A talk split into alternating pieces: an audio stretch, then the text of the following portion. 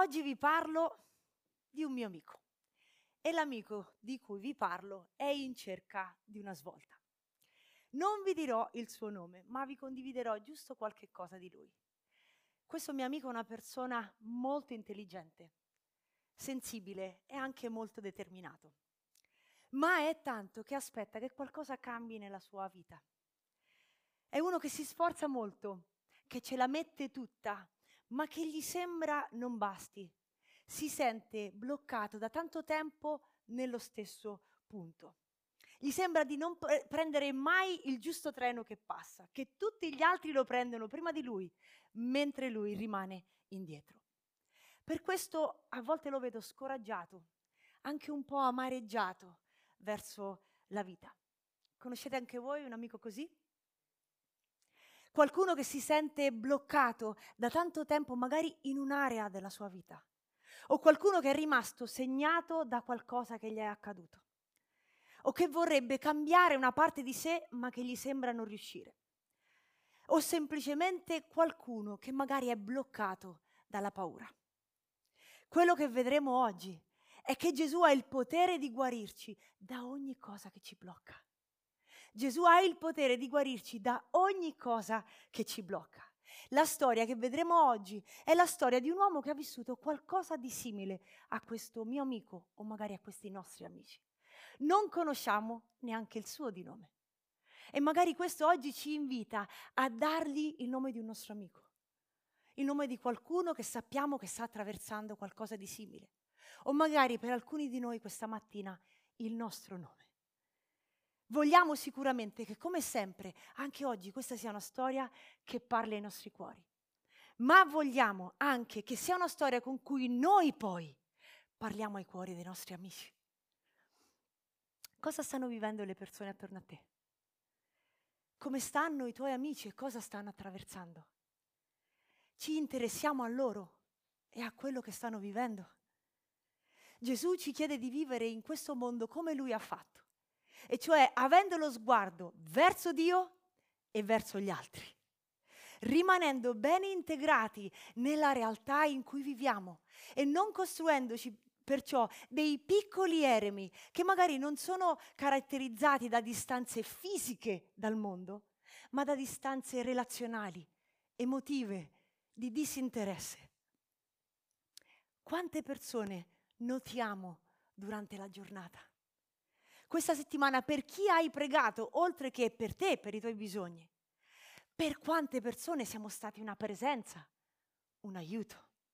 È il punto centrale di questa serie, in verità è il punto centrale della nostra fede, che vuole ricordare, con cui noi vogliamo ricordare a noi stessi qual è il nostro posto nel mondo, e cioè vicino a Dio e vicino agli altri.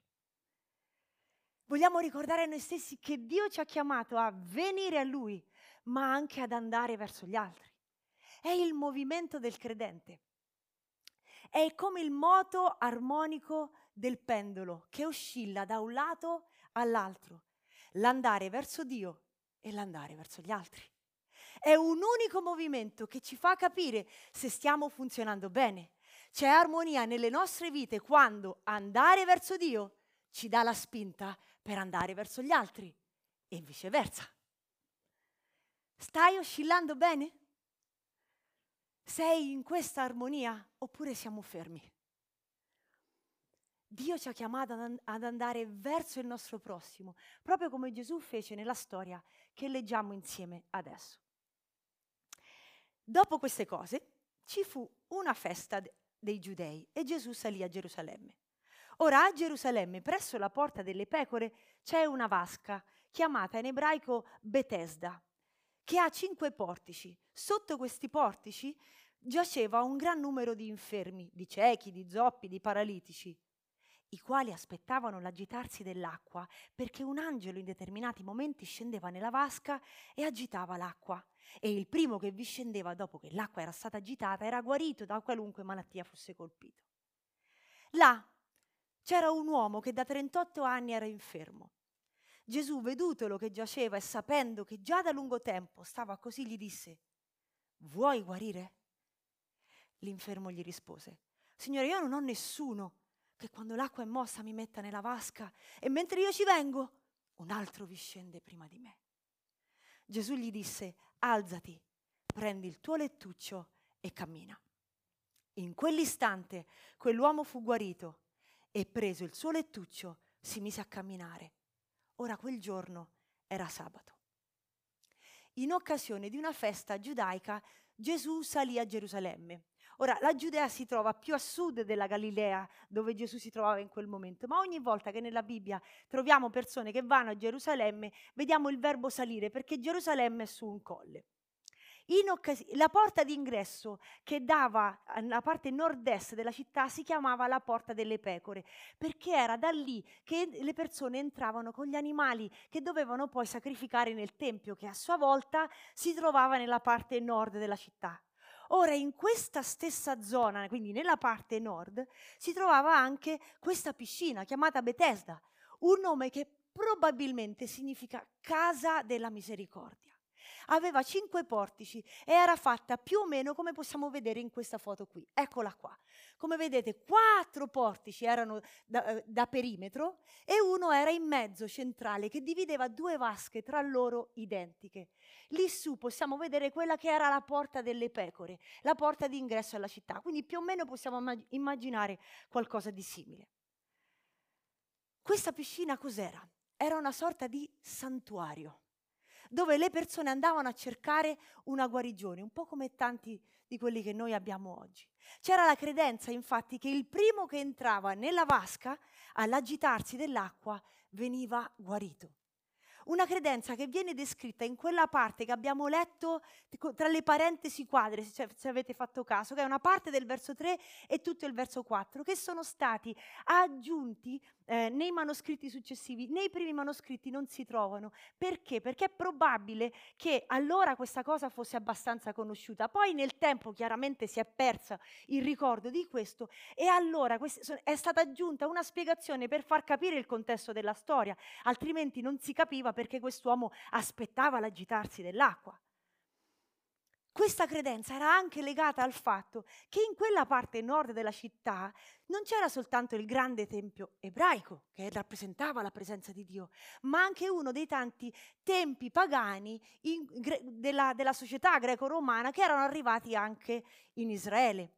Era un tempio dedicato ad Esculapio, il dio romano della medicina, che prende un nome poco diverso da quello greco che, gli, che lo aveva preceduto, e che era un tempio dove le persone andavano, indovinate un po', a cercare delle guarigioni. Una curiosità, a Roma il tempio di Esculapio si trovava nell'isola Tiberina, dove oggi sorge il, l'ospedale Fate Bene Fratelli. Tutto questo ci aiuta a capire meglio il contesto di questa storia e anche il significato di questa piscina. E perché sotto questi portici si radunava così tanta gente malata? Era un luogo di speranza, un'ultima spiaggia. Erano lì tutti in cerca della stessa cosa, tutti speravano di arrivare lì e trovare guarigione, tutti andavano lì in cerca di una svolta. E questa è la prima verità su cui questa storia ci fa riflettere, che è questa. Tutti cerchiamo luoghi della svolta. Tutti cerchiamo luoghi della svolta nella nostra vita. Tutti, in fin dei conti, siamo alla ricerca di qualcosa di molto simile, ognuno con la propria storia e con le proprie infermità. Tutti abbiamo cercato, magari stiamo cercando, luoghi in cui riponiamo aspettative di cambiamento, cose in cui diciamo a noi stessi: se riesco ad arrivare lì, qualcosa finalmente accadrà. Se riesco a raggiungere quell'obiettivo, allora le cose cambieranno. Se riesco a ottenere quella cosa, allora tutto sarà diverso. Sono cose su cui abbiamo attribuito, a cui abbiamo attribuito un potere speciale sulla nostra vita, una sorta di tempio alternativo in cui andiamo in cerca del nostro miracolo. Se avrò quella promozione, se trovo l'anima gemella, se avrò un figlio, se troverò il posto fisso, se, in Italia, se sarò come quella persona lì, se riuscirò a cambiare città, se. A seconda delle nostre storie possono essere cose diverse, non necessariamente sbagliate, ma sono cose a cui noi abbiamo dato un potere speciale sulla nostra vita, un potere condizionante, se, cose a cui guardiamo con grandi aspettative. Quali sono queste cose per te? Quali sono queste cose per i tuoi amici, per i tuoi colleghi? È interessante che questa piscina si trovava non lontano dal tempio che rappresentava la presenza di Dio. E è spesso quello che capita anche a noi e ai nostri amici. Andiamo a cercare cose che solo Dio può darci nei luoghi che provano ad imitarlo. Andiamo a cercare cose che solo Dio può darci in quei luoghi che provano ad imitarlo. Luoghi che si vestono di una speranza simile, ma che, come nel caso di quest'uomo, non possono garantirci risultato. Luoghi o persone su cui noi poniamo delle aspettative che possiamo mettere soltanto su Dio. Anche noi a volte dobbiamo ammettere che ci troviamo ad entrare nel tempio sbagliato. Ed è lì che possiamo trovare anche i nostri amici e colleghi. Sono luoghi molto frequentati, come lo era questa piscina. Ma il bello di questa storia è che non finisce in questa piscina, ma inizia in questa piscina, inizia in questo luogo. È proprio lì, in un santuario, vicino ad un tempio pagano, che Gesù entra. Perché la bellezza di Gesù è che ama cercare. Non era qualcuno che se ne stava seduto in attesa di essere cercato. Oscillava armoniosamente verso il Padre e verso gli altri. Gesù sa sempre dove trovare un cuore che lo cerca. Non importa dove si trovi quel cuore, in quale tempio, in quale discoteca, in quale stadio, in quale biblioteca o università, in quale casa o teatro. Gesù sa sempre dove trovare un cuore che lo cerca. Entrò volutamente in quella piscina. Camminò sotto quei portici, in mezzo a tutta quella gente malata. Si guardò attorno finché vide un uomo steso, infermo da trentotto anni, e andò da lui. Perché proprio quell'uomo? Perché non qualcun altro? O perché non tutti in questa storia? Perché questa storia è anche per me, per te e per i nostri amici. Cosa rappresenta quest'uomo? Considerando la durata della vita all'epoca e il tempo da cui era eh, infermo ormai trentotto anni, possiamo dire che era un caso senza speranza, fuori da ogni possibilità di soluzione, che era un uomo che sicuramente le aveva già provate tutte, che aveva dimenticato cosa significasse stare bene. Perciò un uomo che era più familiare con le sue limitazioni che con il suo benessere. Perciò un uomo stanco, disilluso, provato. Gesù non scelse un caso semplice, ma uno tra i più difficili per parlare a me, a te e ai nostri amici. È da lui che Gesù andò e quando lo vide gli chiese: vuoi guarire? Sembra una domanda strana, dalla risposta scontata, ma in realtà è una domanda sincera. Perché per quanto ci possa stupire, non è sempre vero che vogliamo guarire. Guarire significa cambiare. Significa accettare gli effetti di un cambiamento nella nostra vita. Significa collaborare con quel cambiamento e non rimanere passivi, non riceverlo passivamente. Significa anche dover lasciare una condizione a cui in fin dei conti ci siamo abituati da tempo, una condizione con cui abbiamo imparato a convivere. Significa mettere da parte anche quelle scuse che magari abbiamo iniziato a raccontarci per evitare di pagare il prezzo di quel cambiamento o per dover affrontare la paura che ci fa. Riconosci qualche scusa o qualche paura nel tuo amico o in te. È per questo che Gesù chiese a quell'uomo: vuoi guarire? È una domanda con cui lo costrinse a fare due cose: a guardare alla radice del suo cuore. Cos'è che voglio veramente? Sono disposto? E a guardare alla fonte della sua guarigione, che non era l'acqua di quella piscina, ma la persona che gli stava davanti e che gli stava parlando. E questo ci porta a riflettere sulla seconda verità che questa storia ci regala, e che è questa: dove cerchiamo è ugualmente importante a cosa cerchiamo. Dove cerchiamo è ugualmente importante a cosa cerchiamo. Con quella domanda Gesù catturò pienamente l'attenzione di quest'uomo e lo portò a riflettere su cosa stava cercando e su dove lo stava cercando. È una domanda con cui lo spinse a guardarsi dentro, ma anche a alzare il suo sguardo e a guardare a quell'uomo che gli parlava. Se anche noi prendiamo il coraggio di guardarci dentro, di guardare nei nostri cuori, ci accorgiamo che spesso quello che spesso cerchiamo, quello di cui abbiamo bisogno, in cose che non sempre possono darcelo. O che inseguiamo alcune cose solo perché il mondo in cui viviamo le considera importanti. O magari perché sentiamo di dover compensare un vuoto o una, eh, eh, un senso di inferiorità che sentiamo dentro di noi. Un teologo e scrittore olandese scrive in un libro che Eh, ho letto recentemente, scrive questo a, a questo proposito: il mondo in cui sono cresciuto, parlando di se stesso, è un mondo così pieno di voti, punteggi, statistiche, che consciamente o inconsciamente cerco sempre di misurarmi con tutti gli altri.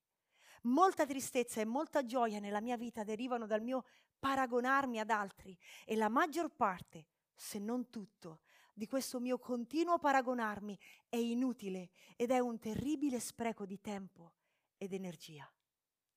Il nostro Dio non fa confronti. Dio ama con un amore divino, un amore che riconosce a tutte le donne e a tutti gli uomini la loro unicità, senza mai fare paragoni. Dov'è che stai cercando la tua unicità? Dov'è che la stanno cercando i miei amici e i tuoi amici? Con quale domanda possiamo aiutare noi stessi e gli altri a capirlo?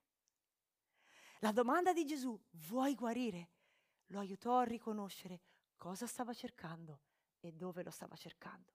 Ed ecco cosa gli rispose quell'uomo, il paralitico. Rileggiamo questo versetto, il sette. Signore, io non ho nessuno che quando l'acqua è mossa mi, mette, mi metta nella vasca, e mentre vengo io, ci vengo io, un altro vi scende prima di me. La risposta più naturale di quell'uomo sarebbe stata: certo che voglio guarire, sono qua per questo, non ti pare ovvio? È quello che ci saremmo aspettati di sentire, no? Ma la sua risposta sembrava dire qualcosa che suona più o meno così: sì, voglio guarire, ma non posso. Quell'uomo rispose guardando solo a quello che la sua storia gli aveva raccontato fino a quel momento. Non aveva speranza di entrare per primo dentro quella vasca e non aveva nessuno che glielo porta- ce-, ce lo portasse. In altre parole, si sentiva bloccato e si sentiva solo, isolato. A questo servì la domanda di Gesù: a tirare fuori dal suo cuore tanto la sua disperazione quanto la sua solitudine. Facendogli questa domanda lo costrinse a guardare a Gesù, a distogliere i suoi occhi da, tu- da queste due cose, dalle acque su cui aveva riposto la sua speranza, ma a cui sapeva di non riuscire a arrivare. E chissà se mentre stavano parlando, blu blu blu blu blu blu, magari le acque iniziavano a ribollire. Da chi sare- e l'altra cosa da cui doveva distogliere lo sguardo era da chi sarebbe arrivato prima di lui, perché questo gli avrebbe ricordato quanto solo era, perché non c'era nessuno disposto a prenderlo e a portarlo lì. Non è così anche per noi. Le cose che ci bloccano spesso ci isolano e ci fanno sentire da soli. Con quella domanda Gesù tirò fuori quello che c'era nel suo cuore e lo portò a guardare nella giusta direzione.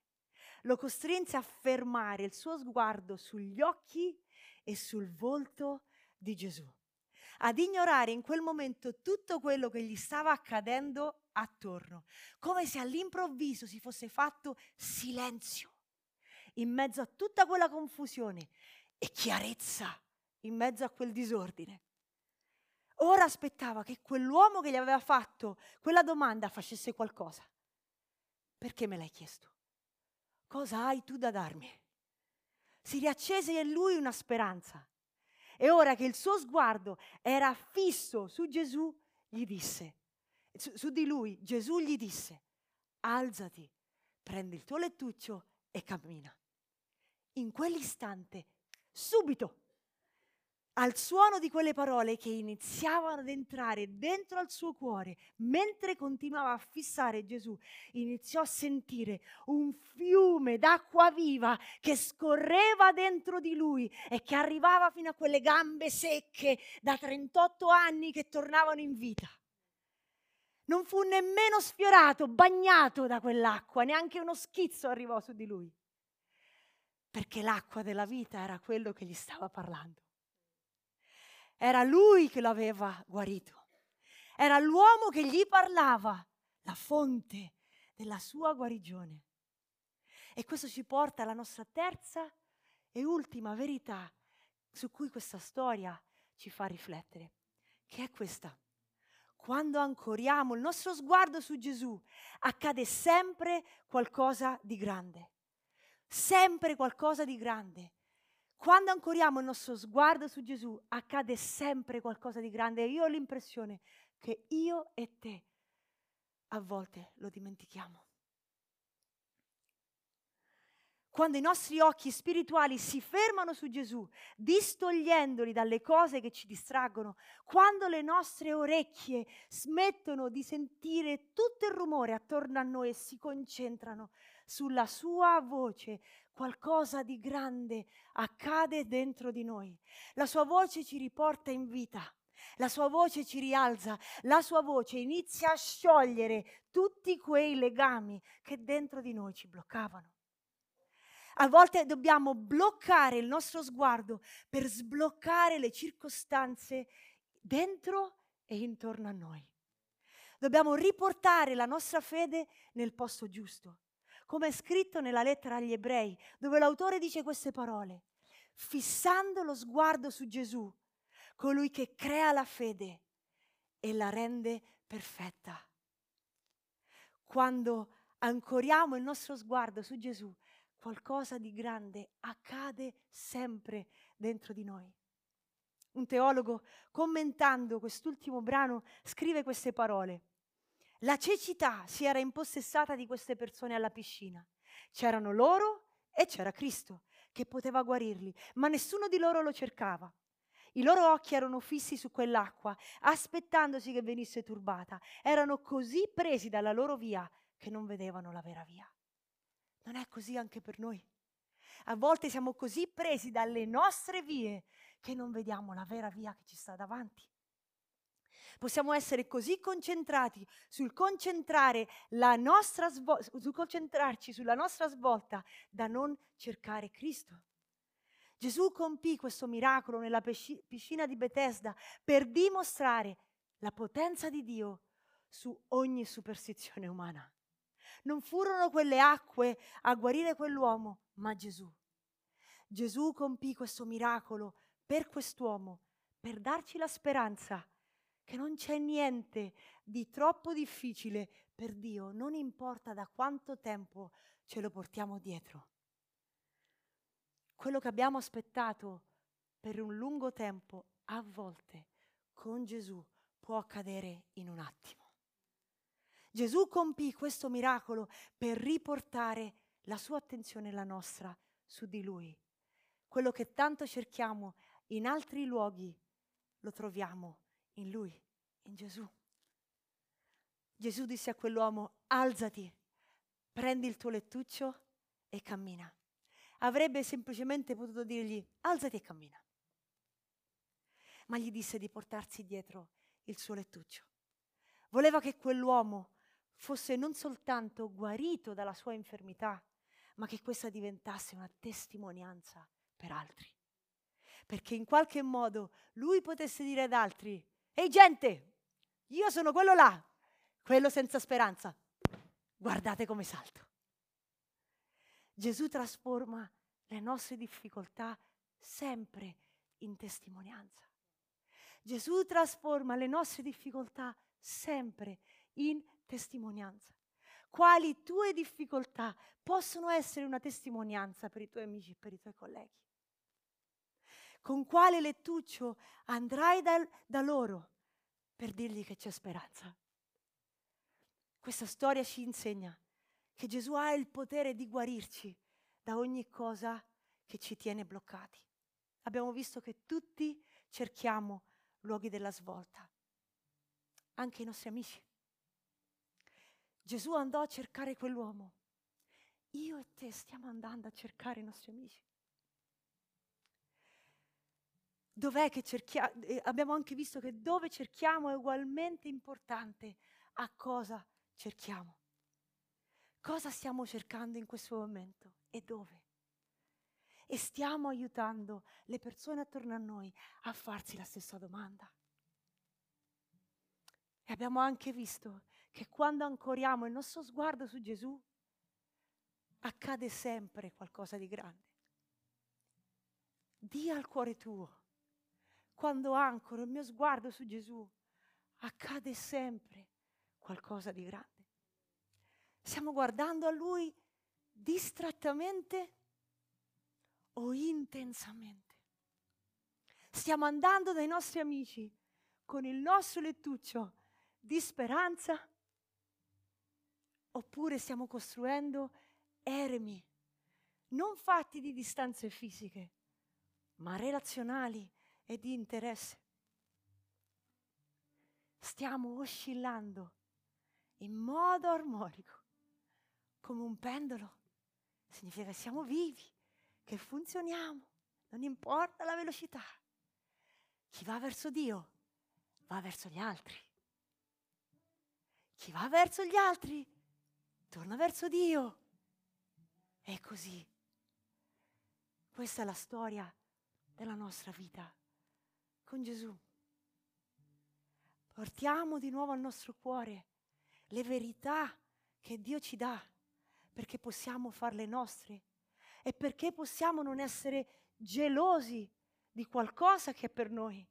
Gratuitamente avete ricevuto, gratuitamente date. Qualcuno ha oscillato armoniosamente fino a venirci a cercare e magari gli è costato tanto venirci a cercare. Magari gli è costato anche il nostro rigetto. Quando sono stata cercata, le persone che mi hanno cercato hanno preso anche il mio rigetto. Le mie accuse, i miei no, il mio orgoglio, tutto ciò che potevo dire per alzare dei muri, ma non hanno smesso. Ora, se noi siamo stati amati di un amore così grande, abbiamo davvero l'egoismo di tenerlo per noi? Oppure siamo veri discepoli del nostro Maestro, per andare a portare ad altri con le nostre fragilità, con i nostri lettucci? Non abbiamo niente di cui vantarci, ma la speranza che è stata portata a noi. Ed è quello che vogliamo fare adesso. Vogliamo andare da Dio insieme come comunità e vogliamo ricordare fino a che punto Dio è stato disposto, Gesù è stato disposto a cercarci. Fino a quale, quale prezzo è stato disposto a pagare per me e per te. E lo facciamo prendendo i simboli insieme come comunità, prendendo il pane e prendendo il vino, per poi tornare al posto e lo prenderemo tutti insieme. Vogliamo ricordare che per le sue lividure noi siamo stati guariti dal nostro peccato. Però prima di alzarci e andarlo a prendere, vogliamo anche ricordare a noi stessi il valore di questi simboli è un valore che riceviamo, ma è un valore che dichiariamo sotto quali verità noi stiamo vivendo, abbiamo scelto di vivere la nostra vita.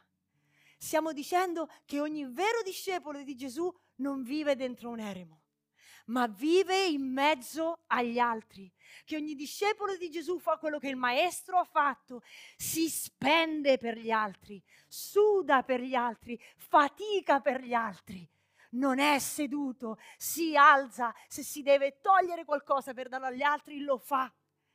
Stiamo, siamo quella Chiesa, noi dell'Occidente, perdonatemi se mi sto facendo prendere da un po' di passione, ma noi occidentali siamo quella Chiesa, mentre i nostri fratelli in altre parti del mondo muoiono per la loro fede. Chi siamo noi oggi? Parlo prima a me, prima di tutto a me. Questo è il Vangelo che abbiamo ricevuto. Questo è il Vangelo per cui viviamo. Sì, un Vangelo che ci, ci dà la pienezza della vita, ma è un Vangelo che ci muove, ci sposta. Voglio essere spostata dal Vangelo, voglio essere trasformata dal Vangelo. È questo quello che tu vuoi? Se sì, allora adesso puoi alzarti, andare in uno degli angoli vicino a te, prendere il pane, prendere il vino, ma ricordiamoci, è questo quello che stiamo dichiarando. Oggi veniamo a Dio insieme in chiesa, ma fuori da qua andiamo come il pendolo, fuori ho voglia di dare ad altri. Questo è il Vangelo. E ti chiedo, mi chiedo a me stessa di prendere i simboli con questa, con questa solennità, con questa integrità di cuore che non è perfezione, ma è direzione. Eh? Se sei qui invece per la prima volta, se tutto questo è ancora un po' nuovo per te, ti invito a pensare alla bellezza di Gesù. Se oggi sei qui, è perché è venuto a cercarti. E vogliamo che questa sia per te una casa di misericordia, che tu possa avere la possibilità di ricevere Gesù. Se vuoi fare questo, oggi puoi farlo con una semplice preghiera in cui ricevi Gesù nella tua vita, lo ringrazi per chi Lui è, credi che Lui è il Padre, il Figlio e lo Spirito Santo, che è venuto a dare la sua vita per te, e lo prendi, lo ricevi dentro al tuo cuore. Se vuoi possiamo anche farlo insieme durante la lode, e vieni qui avanti. Possiamo alzarci ora e andare quattro angoli e prendere il pane e il vino.